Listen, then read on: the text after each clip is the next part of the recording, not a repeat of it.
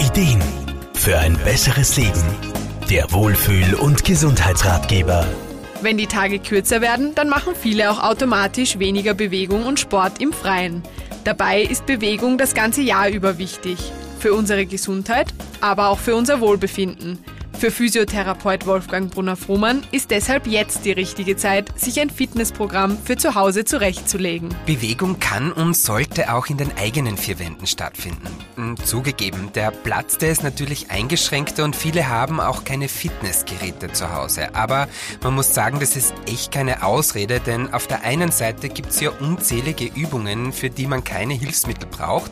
Ja, und auf der anderen Seite gibt es natürlich ganz viele kleine, einfache Trainingsgeräte für für zu Hause.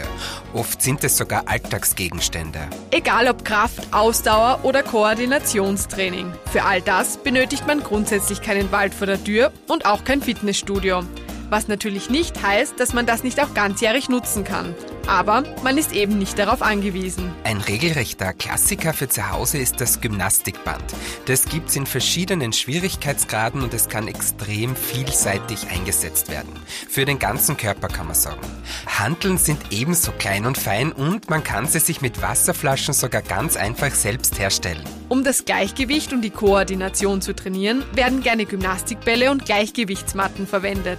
Wolfgang Brunner-Frohmann. Hier ist wichtig, dass man immer darauf acht gibt, dass keine gefährlichen Ecken und Kanten in der Nähe sind und stattdessen was Stabiles zum Anhalten da ist. Damit man sich ja nicht verletzt, sollte man das Gleichgewicht doch mal verlieren. Übungsanleitungen und Ideen findet man mittlerweile zu Genüge in Büchern und auch online.